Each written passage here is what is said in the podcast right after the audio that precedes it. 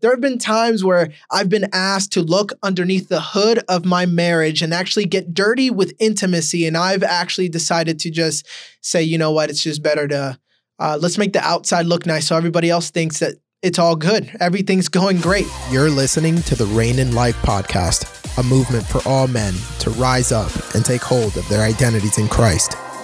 If you're watching this video, it's because my younger brother has already approved it. I would never share anything intimate or anything embarrassing without that person already saying that this is okay. But still, I'm going to record it, and hopefully, you do get to watch it. Um, so I was home. I was back home a couple days ago, and I was hanging out with my younger brother. He was so excited that after he graduated high school, he was able to buy his own 1997 Honda Civic, red. Nice little ride.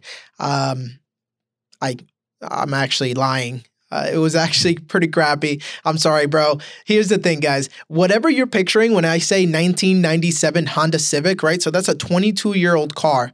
That's exactly what it looks like. This thing had rust all over the body. It had holes in the in the uh, body of the car. It had paint chipping off. The sunroof had been replaced by a plastic bag, right? And but it gets even worse. The transmission needed to be completely replaced. It needed a bunch of motor work. It was leaking fluid from two different places. It was making noises from four different places.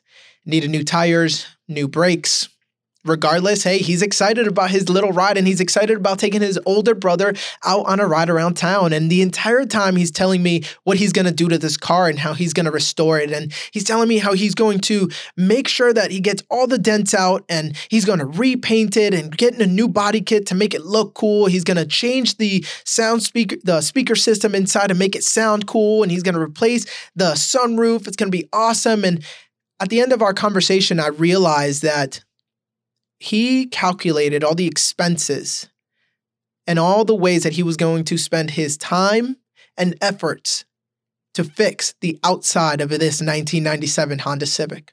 But not one of his repairs had to do with the actual functionality of the car. So none of it actually got underneath the hood and dealt with the problems that made it run mechanically, right?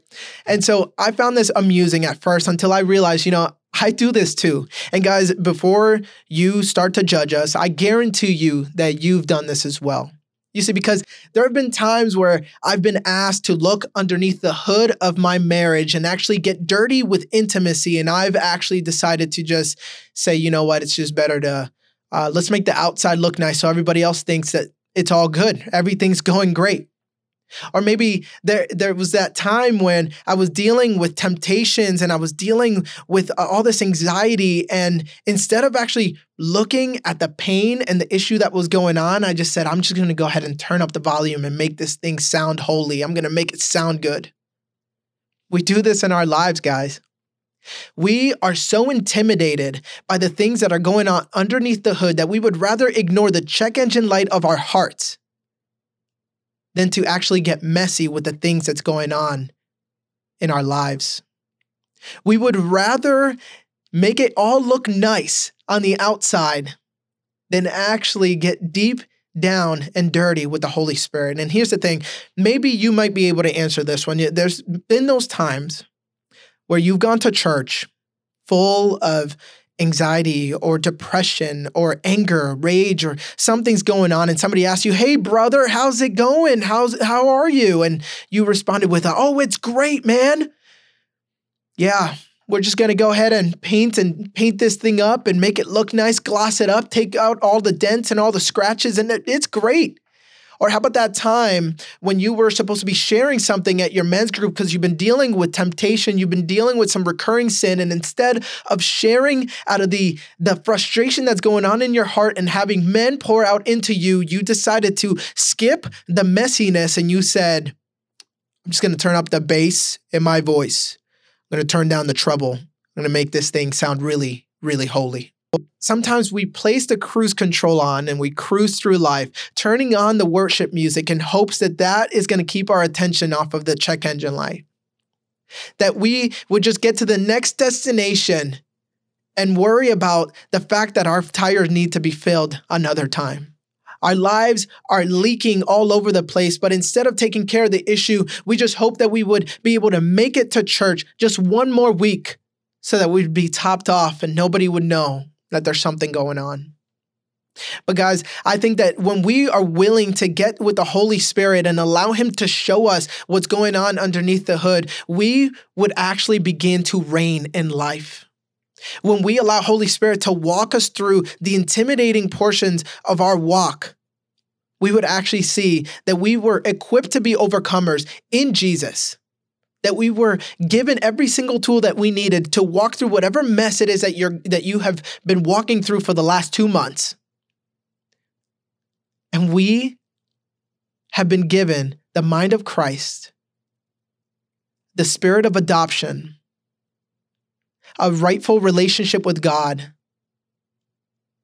that defines us as overcomers, men who, who are able, more than able, more than capable of handling all of the things that's going on in our lives, giving it to Him. Sometimes we're simply just okay with things being that way. We would just rather ignore that stuff. We would just rather not deal with it. It's less messy. It's it's less clunky. It's less painful. And while all of those things are true, let me tell you from experience, guys, all of those things produce less of Jesus. The problem is is that God is actually more concerned with the things that's going on in our hearts than he is with our actions or with us looking cool or looking like we have it all together, sounding like we have it all together, sounding holy, looking holy, making sure that we have we can keep up these appearances. God is so much more interested in a rightful relationship with his redeemed ones. You see, because Jesus came so that our hearts would be enlightened, so that we would have rightful relationship with the Father and enjoy this co-heiring relationship with Jesus here on earth. But only you can decide whether you are going to walk in a manner worthy of Jesus. And only you can decide whether you're actually going to look underneath the hood. And so, guys, I dare you to call on Holy Spirit and show you some of the things that you're ignoring.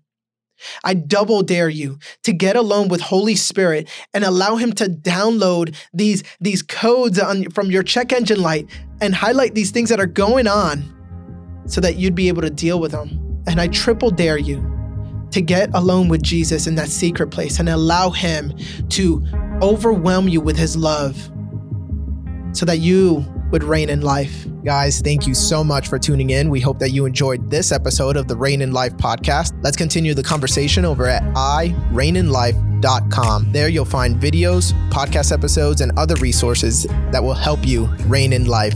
Until then, continue to march.